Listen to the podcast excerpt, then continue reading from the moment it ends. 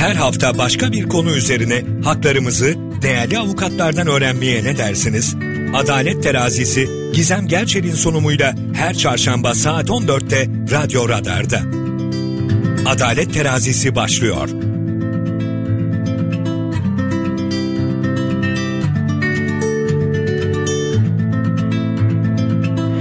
Herkese merhaba Adalet Terazisi programına hoş geldiniz. Ben programcınız Gizem Gerçel. Her hafta alanında uzman avukatları alıyoruz ve e, hukuki süreçler nedir ne değildir farklı konularda bunları konuşuyoruz. E, bugün aslında benim için son program ve e, yine ilk programı yaptığımız avukatım benimle birlikte avukat Merve Aygün Çetin hoş geldiniz. Merhaba hoş buldum. Davetiniz için teşekkür ediyorum öncelikle. Nasılsınız? Teşekkürler iyiyim.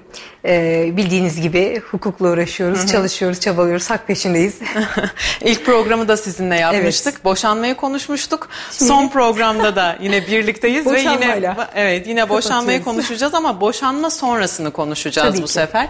Ee, bakalım hani bu süreçte e, neler var, neler yok ona bakacağız. Bu e, siz de mesajlarınızı gönderebilirsiniz. Konuyla ilgili sorularınız olursa 0352 336 25 98 WhatsApp iletişim hattımız. Ayrıca Kayseri Radar ve Radyo Radar sosyal medya hesaplarından da mesajlarınızı ulaştırabilirsiniz. Varsa sorunuz bekleriz. Şimdi boşanıl boşanılıyor. O, o süreçten başlayalım. Tabii ki. Boşanma dilekçesini e, veriyoruz. Kaç gün sonra mahkeme oluyor ortalama? Tabii ki şöyle izah edelim öncelikle.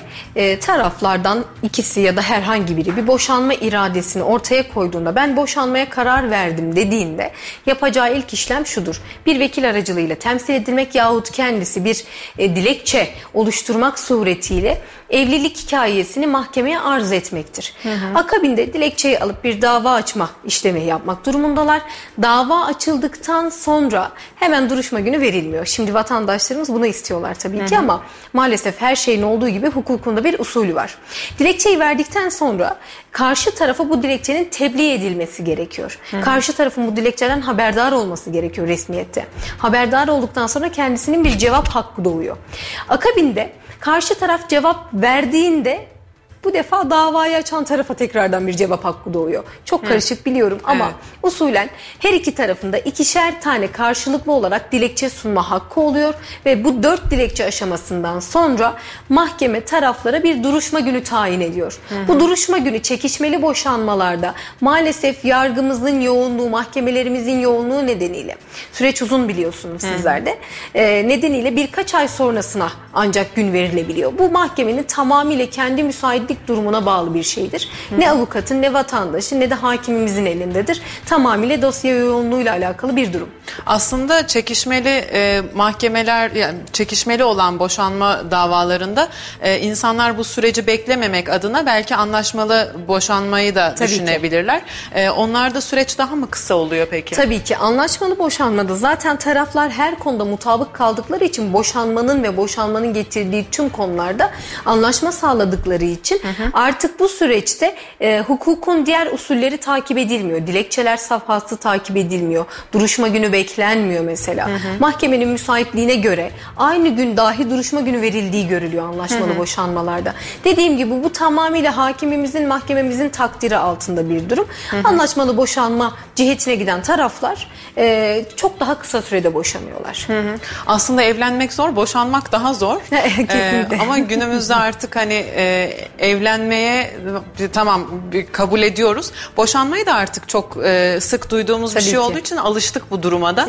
E, ha boşanılıyor mu? Evet yani olabilir diyoruz artık. Ve bu süreçte de bu arttığı için e, süreci daha rahat takip edebilmek ve e, en azından hata yapmamak adına da bu kısımlar çok önemli. E, boşanma tamam mahkeme bitiyor. Mahkeme bittikten sonra hemen tamam biz boşandık mı oluyor ya da o e, şey nasıl sonucu ne zaman elimize Basamakları şöyle ifade edebilirim. Boşanma kararı çıktıktan sonra hemen boşanmış sayılmıyorsunuz. Nüfuslar, kütükler hemen ayrılmıyor. Bunda bir takip edilmesi gereken süreç mevcut. Eğer ki taraflardan biri çıkan karardan memnun değilse itiraz hakkı var. Hı. İtiraz ettiği sürece boşanma kararı mahkeme tarafından istediği kadar açıklansın. İtiraz süresi dolmadığı müddet, itiraz hakkı kullanıldığında istinaf dediğimiz bir üst mahkemeye dosya taşınıyor. O süreç ne kadar? Bu süreç ya şu an bir e, rakam zikretmek çok yanlış. Çünkü bölge adliye mahkemeleri birçok ilimizde kuruldu ve e, az evvel söylediğim şeye geleceğim yine. Tamamıyla mahkemelerin yoğunluğuna bağlı olarak misal veriyorum Kayseri Bölge Adliye Mahkemesi'nde birkaç ay içerisinde dosyanız istinaftan dönebiliyor. Hı. Ama aynısını Sakarya Bölge Adliye e, Mahkemesi için söyleyemeyeceğim. Hı hı. Affedersiniz Bursa Bölge Adliye Mahkemesi için söyleyemeyeceğim. Ee, Ankara için söyleyemeyeceğim. İzmir için söyleyemeyeceğim. Çünkü e, yoğunluğun fazla olduğu illerde hı hı. E, bu inceleme süreçleri de dosyaların takip aşamaları da daha uzun zaman alıyor tabii ki. Peki bu isnafa gitmesi için bir süre var mı? Yani iptal edilsin diye tabii. başvurduğumuz. Şöyle açıklayalım son duruşmaya çıktınız. Hakim boşalma kararını verdi. E, memnun değilsiniz çıkan sonuçtan. Aleyhinize e, sonuçlandığını düşünüyorsunuz. E, kanun der ki gerekçeli karar dediğimiz sizi hakimin neden o şekilde boşadığına dair, boşadığına da demeyelim de neden o şekilde bir boşanma kararı çıktığına dair gerekçeli karar dediğimiz hı hı. detaylı bir karar sizlere tebliğ edilir. Elinize hı hı. ulaştıktan sonra e, PTT aracılığıyla tebligat size geldikten sonra iki haftalık itiraz yani istinafa gitme süreniz vardır. Hı hı. O iki hafta içerisinde İki hafta içerisinde lazım. bir başvuru yapmanız gerekir. Ardından başvuru yaptıktan sonra istinaf süreci başlar. Hı hı. İstinaf sürecinde çıkan sonuçtan memnun kalmadınız mı? Temyiz süreci vardır. Yargıtay'a gidersiniz. O da keza karar elinize ulaştıktan sonra iki haftadır. Bu ama söylediğiniz e, daha çok şeyle mi alakalı? Çekişmeli boşanmalarla Tabii mı ilgili? Tabii ki şu an tamamıyla çekişmeli boşanma. Peki e, anlaşmalı şeyde boşanmada heh, anlaşmalı boşanmada bu süreçler yok. Hmm. Çünkü e, ha şöyle olabilir. Anlaşmalı boşanmaktan vazgeçmiş olan taraf itiraz ederse benzeri süreçler bu dava için de geçerli olacaktır. Bu da mı iki hafta? E, tabii ki aynen öyle. Hmm. Ya kanunen bizim e, kanunlarımıza, mevzuatımıza göre e, bir kararı, mahkeme kararına, hukuk davalarında itiraz, özür, özür diliyorum hep itiraz diyoruz. Vatandaşlardan ağzımız alıştı ama istinaf ve temiz süreci iki haftadır. Hı hı. Bu şekilde ifade edelim. Anlaşmalı boşanmalarda eğer ki taraflar son raddeye kadar aynı iradeyi devam ettirir de anlaşmalı boşanmak üzere devam ederlerse zaten istinafa gitme gereği doğmuyor. Hı hı. Peki karar çıktı. Evet. Boşandım, boşanıldı, bitti dendi. Karar çıktıktan sonraki zaruri o şey işlemler neler? Ee, şöyle izah edelim onu da. Ee, o kadar çok işlem var ki şu an tamamıyla geniş bir konuyu evet. konuşuyoruz aslında. Hemen ne giriş kadar... yapayım ki oraya dedim. ne kadar indirgeyebilirim basite diye düşünüyorum. Şöyle söyleyeyim. Ee, boşanma davası sonuçlandı. itirazlar vesaire bitti ve tamamıyla artık resmi kararla boşandınız. Hı hı. Artık nüfus kaydınızın değişmesi gerekiyor. Artık kimliğinizi değiştirmek istiyorsunuz. Artık soy isminizin değişmesi gerekiyor. Hı hı. Bu tür süreçler tamamıyla boşanma kararının kesinleşmesinden sonra başlayacak süreçlerdir. Kesinleşme nedir onu anlatayım. Çünkü e, halkımız bunu bilmediği için e, mahkemede hakimimiz boşanma kararını açıkladığı an her şey bitti diye düşünebiliyorlar. Hı hı. Fakat öyle değil. Birçok ardında evrak işi dediğimiz birçok bizim kendi jargonumuzda birçok evrak işi olarak e, devam eden bir süreç var e, boşanma kararı açıklandı. İtiraz ettiniz yahut etmediniz. E, bir şekilde bu karar kesinleşti. Yani artık sizin nafaka, maddi manevi tazminat, velayet, yahut işte başka ne talepleriniz varsa boşanma kararınız kesinleşti. Hı hı. Artık bu kararı alıp nüfus müdürlüğüne gidip bir kadınsanız şayet soy isminizin değişmesini talep etmeniz gerekiyor. Hı. Yeni bir kimlik çıkarmak adına. Ha bu talepten kastım şudur. Artık mahkemelerimiz kararı nüfus müdürlüğüne kendileri ulaştırıyorlar. Kendileri Hı. elektronik ortamda tebliğ ediyorlar. Hı. Bu çok büyük bir kolaylık oldu. Ancak yine de kimlik değiştirmek için malumunuz olduğu üzere nüfus müdürlüğüne gitmek durumundasınız. Gittiğinizde de ekranda boşanma kararının kesinleştiği, artık sizin eski eşinizin kütüğünden ayrıldığınız ortaya çıktığında yeniden kendi bekarlık halinize dönebiliyorsunuz. Yani bekarlık kütüğünüze, soy kütüğünüze dönüyorsunuz. Hı hı. E, yeniden e, bekarlık soy isminizi alabiliyorsunuz. E, yahut işte dul olarak evlendiyseniz bir evlilik yaptınız eşiniz vefat etti e, bu artık eski bir kavram artık tüm kimliklerde bekar yahut evli yer alıyor dul kelimesi kaldırıldı ama e, daha iyi izah baktığımızda evli ya da bekar yazmıyor herhalde. Evet yerler. evet yok yani dul ibaresi tamamen kalktı onu demek istiyorum. Hı hı. Sadece evli bekar ibareleri kaldı. Kimlikte değil doğru söylüyorsunuz. Hı hı. Şöyle izah edeyim ben. Ee, dul olarak evlendiniz. Biraz kaba bir tabir ama anlatabilmek açısından söylüyorum. Eşiniz vefat etti. Ee, bir kadın Ayşe Hanım diyelim afaki bir isim kullanalım. Ayşe Hanım'ın eşi vefat etti. Birkaç yıl sonra yeniden evlenmek istedi. Dul bir şekilde evlendiği için boşandığında bekarlık soy ismini de talep edebilir. Hı hı. Dul kaldığı eşinin soy ismine de geri dönebilir. Böyle bir imkan var. Çok az bilinen bir bilgidir bu. Hmm. Evet kanunumuz buna cevaz vermiştir. Yani kanunen böyle bir e, şey talep mümkün. Hı hı. Peki e, eşi vefat etmemiş olsa ayrıldılar. Ayrıldı. O zaman bekarlık soy ismine dönmek hı hı. zorunda. Yahut boşandığı eşinin soy ismini kullanmak istiyorsa eşinin soy ismini kullanmak istediğine dair yeni bir dava açmak zorunda. Zaten bu kısım çok saçma değil mi? Yani e, biriyle boşanıyorsun onun e, soy ismi hala sende duruyor. Tamam durabilir bu bir tercihtir ama daha sonra başka biriyle evlenmek istiyorsun. E, o evlendiğin e, kişinin de, ki onunla da ayrılacak olursan tekrar niye eski eşinin soy ismine dönesin ki? O talep halinde. Şöyle izah edeyim size. Ee, az evvel verdiğim örnek tamamıyla eşi vefat eden dul kalan kadının e, tercih hakkı bekarlık soy ismine mi dönmek istiyor yoksa dul kaldığı eşinin soy ismine mi dönmek istiyor? Hı hı. Fakat eşi ölmedi, boşandı, ikinci bir evlilik yaptı. İkinci evliliğinden de boşanıyorsa zaten burada e, eski eşinin soy ismine dönmesi gibi bir şey yok. Hı. Bekarlık soy ismine dönecek. Tamam. Ama ikinci evliliğinden boşandı dedik ya ben bunu daha basit bir örnekle izah edeceğim birazdan. Bu da önemli ve güzel bir örnek çünkü. Ee, ikinci eşinden boşandıktan sonra ikinci eşinin soy ismini kullanmak istiyorsa eğer dava açmak zorunda. Hmm. Aynen. Örnek vereyim daha basit bir şekilde anlatabilmek için. Ivana Sert mesela. Hmm.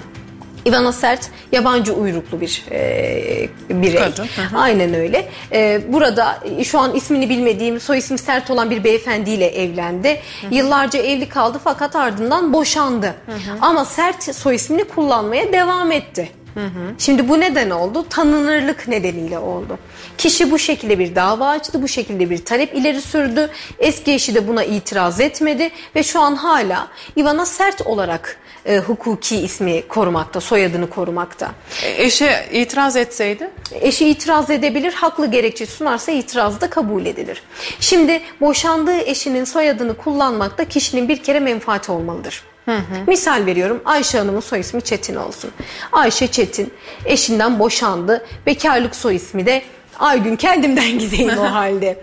Bekarlık soy ismi Aygün e, bekarlık soy ismine dönmek istemedi. Çetini kullanmaya devam etmek istiyor. Hı hı. Hakime, mahkemeye bunun için önemli gerekçeler sunmak zorunda. Menfaatinin bu yönde ağır bastığını ispat etmek zorunda. Hı. Misal verelim.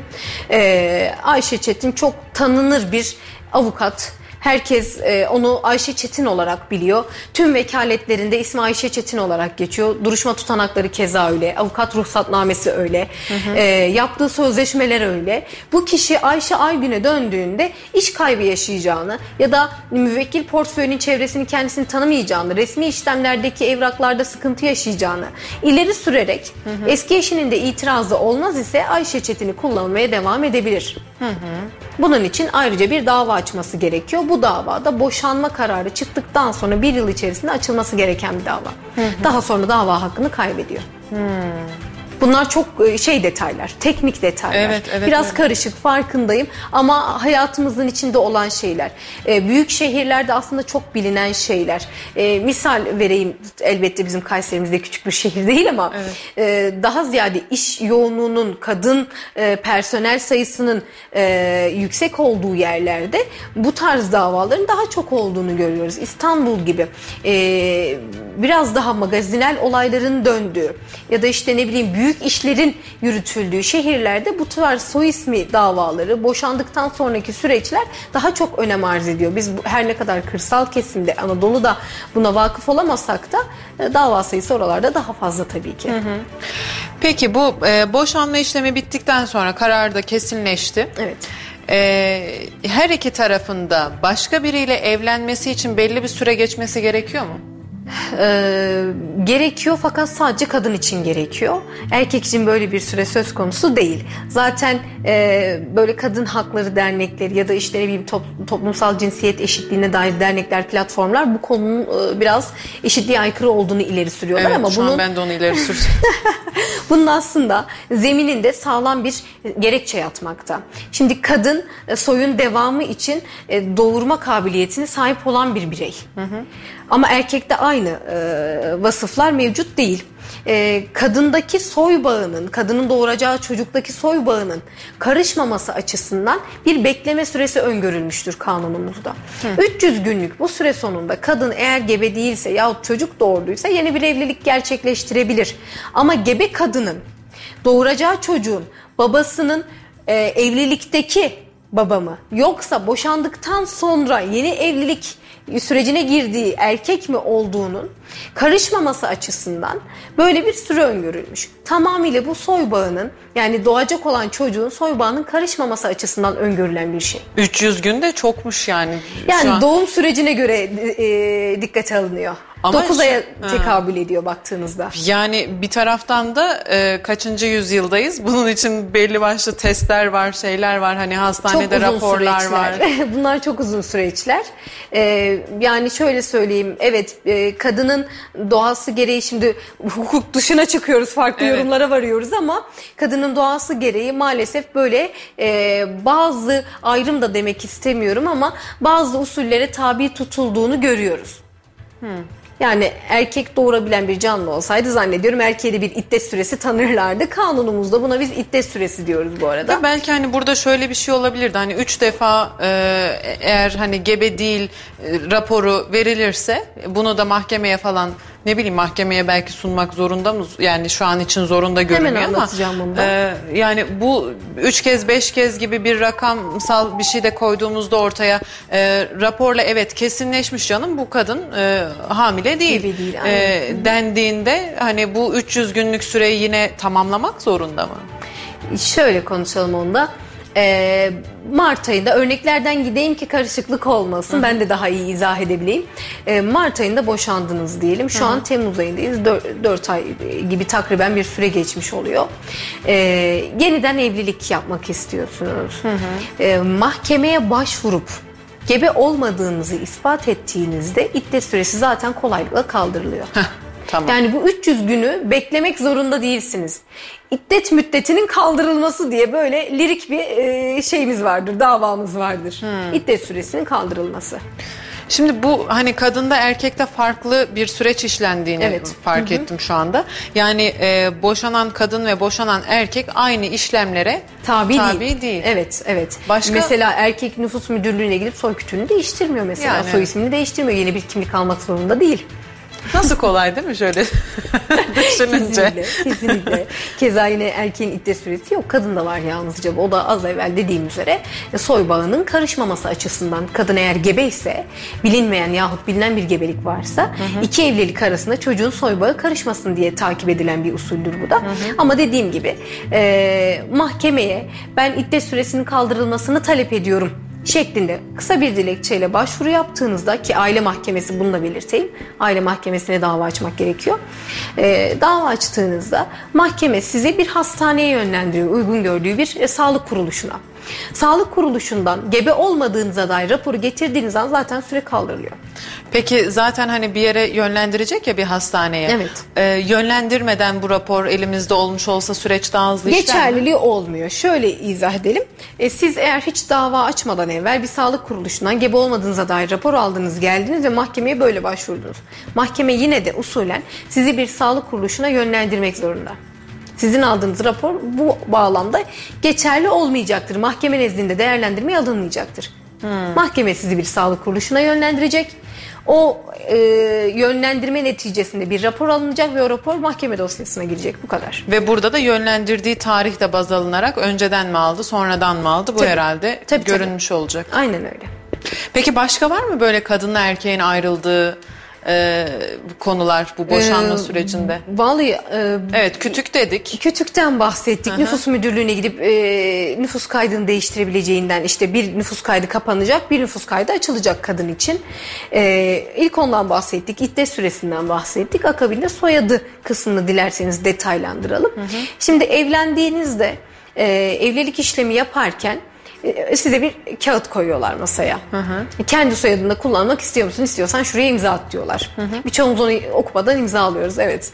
Ee, kendim üzerinden gideyim yine. Merve Aygün olarak e, gitmiş olduğum evlilik başvurusunda e, kendi soy ismini kullanmak istiyor musun yoksa yalnızca Çetin'i mi kullanmak istiyorsun şeklinde bir soru yöneltildiğinde kendi soyadımı kullanmak istiyorum dediğimde e, evlilik başvurusu yaptığım dairede bana bir e, dilekçe sunuluyor. Hı hı. Oraya imzamı attığımda kendi bekarlık soy ismimi de beraberinde kullanarak Merve Aygün Çetin olarak nüfus kaydına geçiyorum artık. Hı hı. Eşimin nüfus kaydına bu şekilde geçiyorum.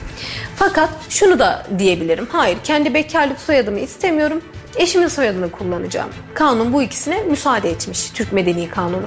Yani sadece kendi soyadını kullanmana müsaade etmemiş. Kanunda bu düzenlenmiyor. Fakat bunun yine e, toplumsal cinsiyet eşitliğine aykırı olduğu, evet. kadın erkek eşitliğine aykırı olduğundan bahisle bu kanun maddesinin iptali için başvurular yapılıyor hı hı. hukukçular tarafından. E, yapılan başvuruların akabinde tabi bu reddediliyor yine bir gerekçeyle birlikte. Ardından e, deniliyor ki e, biz bu kararı kabul etmiyoruz. Yargıtay Hukuk Genel Kurulu dediğimiz üst bir e, başvuru merciine gidelim diyorlar. E, buradan çıkan karara istinaden de 2015 tarihli bir karar diye hatırlıyorum. Karara istinaden de kadın artık talep etmesi, başvuru yapması durumunda kendi evli evliyken kendi bekarlık soy ismini kullanabilecektir. Ama bu kanun maddesi değil. Bunu e, yeniden belirtelim. Bu Yargıtay'ın çıkarmış olduğu bir karar sonucunda 2015 diye hatırlıyorum yine bir yanlış ifade kullanmayayım diye belirteyim.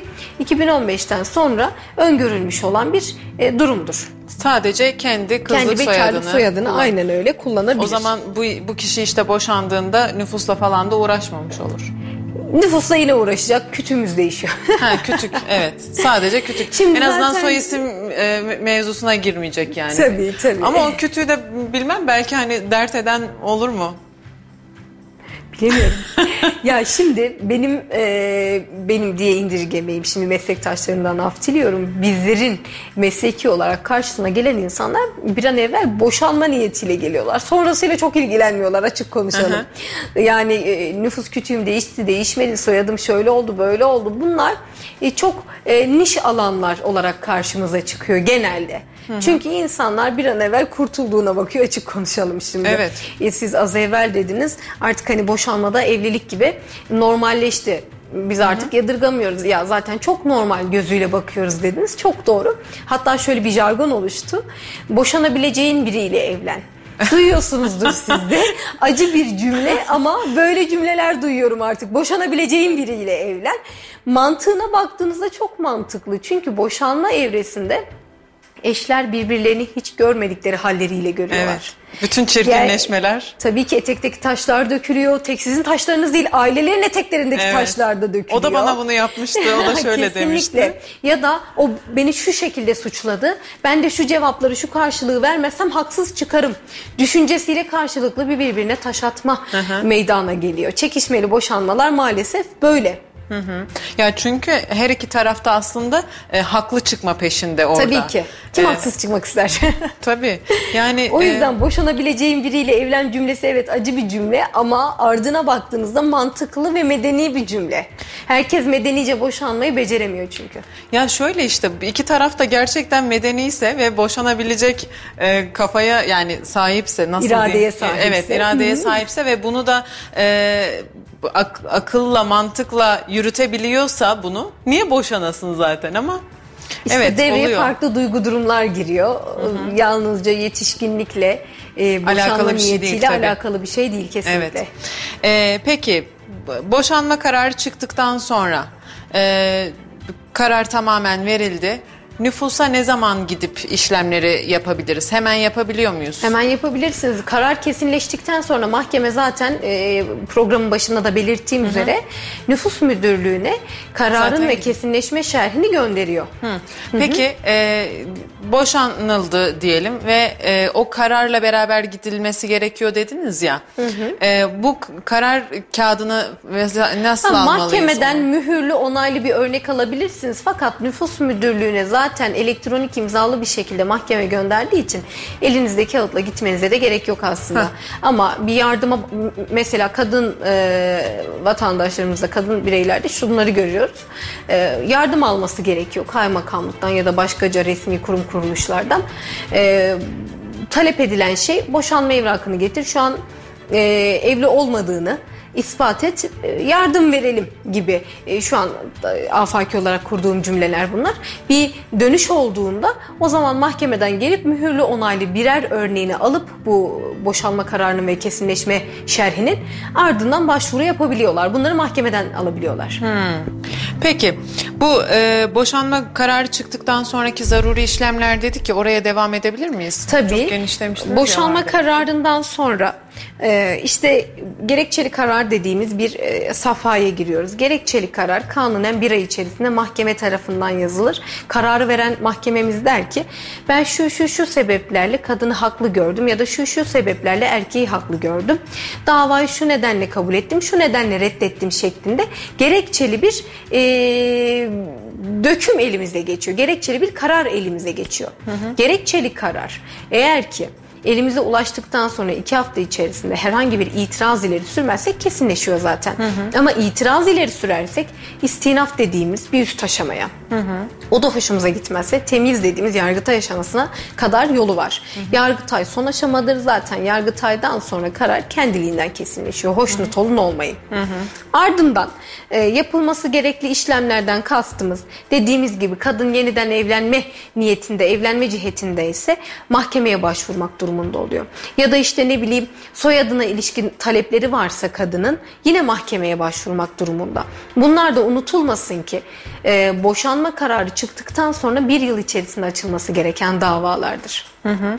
Yani bu zaten 300 günlük süreç o kadındaki o dolduktan sonra tekrar evlenmek istediğinde herhangi bir mahkemeye yok, yok, herhangi bir davaya gerek, gerek yok. yok. Zaten süre dolduğu için hı hı. kadın artık gidip e, aynı işlemleri evlenme işlemlerini tekraren yapabilir. Hı hı. Ama 300 günlük süre içerisinde e, bizden talep ettikleri şey e, iddet süresinin kaldırıldığına dair karardır. Hı hı. Peki başka neler var? Zaruri işlemlerle ilgili? Ee, zaruri işlemler yalnızca bunlar diyebilirim. Çünkü artık e, soy bağınız değişmiş, soyadınız değişmiş, özür dilerim soy kütüğünüz değişmiş, soyadınız değişmiş.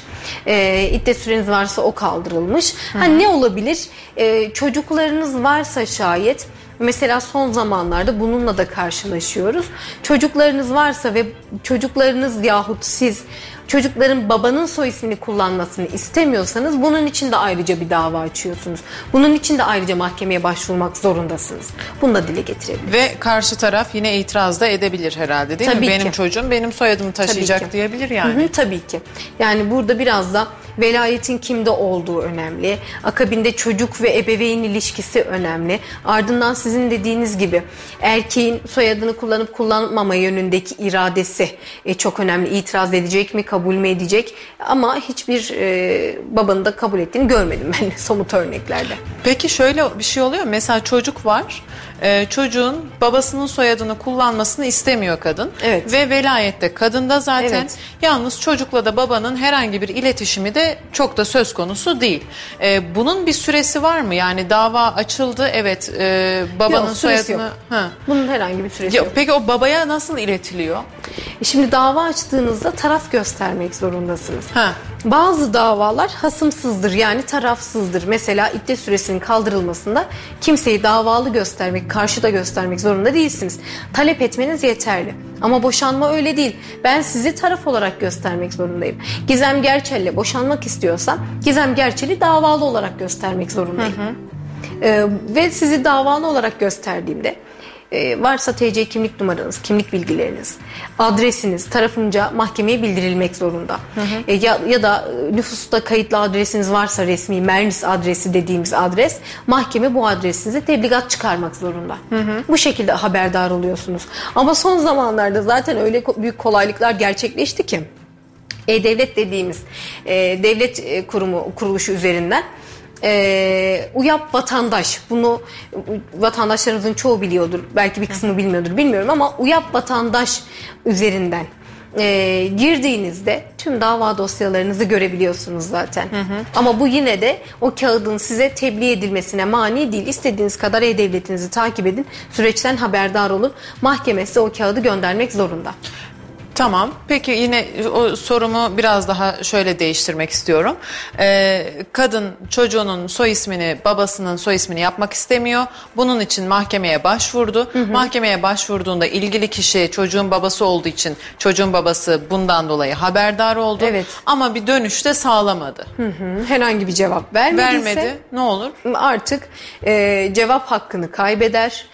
Çünkü davalarda iki haftalık bir cevap süresi vardır. İki haftayı kaçırdığınızda tebliğ, tebligattan itibaren, tebliğ tarihinden itibaren e, artık cevap hakkınızı kaçırıyorsunuz. Cevap hakkını kaçırmak demek davayı kabul ediyorum demek değildir. Bu yanlış bilinen bir durum. Onu da izah edelim. E, size dava açıldı. Soyadı değiştirme davası ya da boşanma davası. Cevap vermediniz iki haftalık süre içerisinde. E, bu sizin e, sadece delil gösterme, tanık gösterme ya da artık yeni iddialar ortaya atma, yeni savunmalar ileri sürme hakkınızı elinizden alır.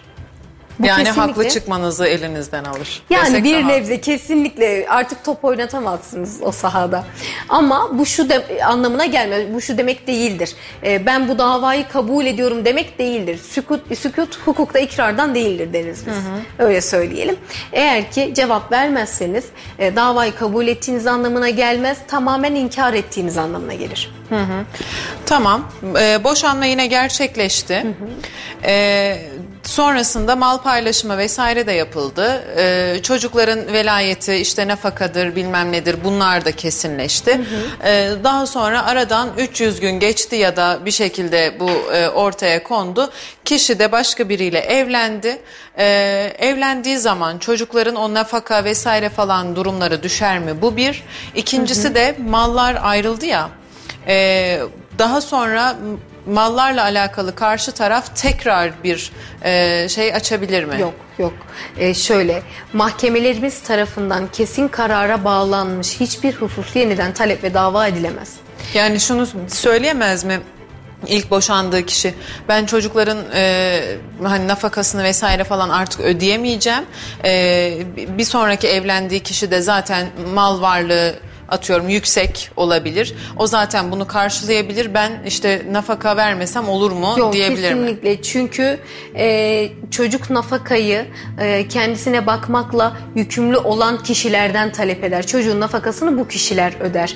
Yani e, toplum ağzıyla üvey anne, üvey baba dediğimiz kişilerin çocuklara nafaka ödeme yükümlülüğü yoktur. İştirak nafakası dediğimiz şey tarafların müşterek çocuklarına bakmakla yükümlü oldukları için ödedikleri bir nafaka türüdür. Aslında o yüzden... onu nafaka olarak almayalım da yani hani ikinci şahıs için almayalım diyorum. İkinci evlilik sonuçta şunu söyleyebilir ya ben zaten hani bakabilirim ee, onun vereceği e, paraya da ihtiyacımız yok. O o kişinin yüceliğidir, cömertliğidir. Onun Hı-hı. hukukta bir karşılığı yok da. Şöyle söyleyeyim ben. E, boşanma gerçekleşti. Kadın ya da erkek tekrardan evlendi. E, taraflardan biri de erkek olsun, kadın olsun. Yoksulluk nafakası alıyor diyelim. Evlenme ile birlikte yoksulluk nafakası düşer. Hı. Bu bir. Tamam. İkinci Bana düşen olarak, şeylerle evet. İkinci olarak iştirak nafakası dediğimiz müşterek çocuklara anne ya da baba tarafından ödenen nafaka evlenme ile birlikte düşmez. Çocukların 18 yaşına gelmesiyle birlikte düşer. Ya da çocukların e, nasıl diyeyim biliyorsunuz 17 yaşında ailelerin izniyle 16 yaşında mahkeme kararıyla evlenmek mümkün hukuken. E, 16 yaşında mahkemeden karar çıktı çocuk evlendi. Hı hı. Nafaka kesilir. 17 yaşında e, çocuk aile rızasıyla aile izniyle evlendi. Nafaka kesilir. 18 yaşına girdiğinde zaten otomatikman nafaka artık alamayacaktır. İştirak nafakası alamayacaktır. Hı. Diğer yardım nafakası, eğitim nafakası dediğimiz şeyleri ayrı tutuyorum. Onlar ayrı bir konu. Oraya da gelelim. Dilerseniz gelelim. Nasıl alır? Şöyle söyleyelim. Yani eğitimi mesela üniversiteye kadar mı alır? Onun bir yaş süresi falan Hı-hı. var mı? Yani toplumda genelde 25 yaş bilinir fakat bu erkek çocuk için geçerlidir. Kız çocuk için evlilik önemlidir. Eğitimin devamı önemlidir. E, misal veriyorum. Liseden mezun oldu olan bir kız çocuğumuz var. E, 18 yaşını da doldurdu. Artık lisans düzeyinde eğitime geldi. E, iştirak nafakası sona erdi yaş nedeniyle.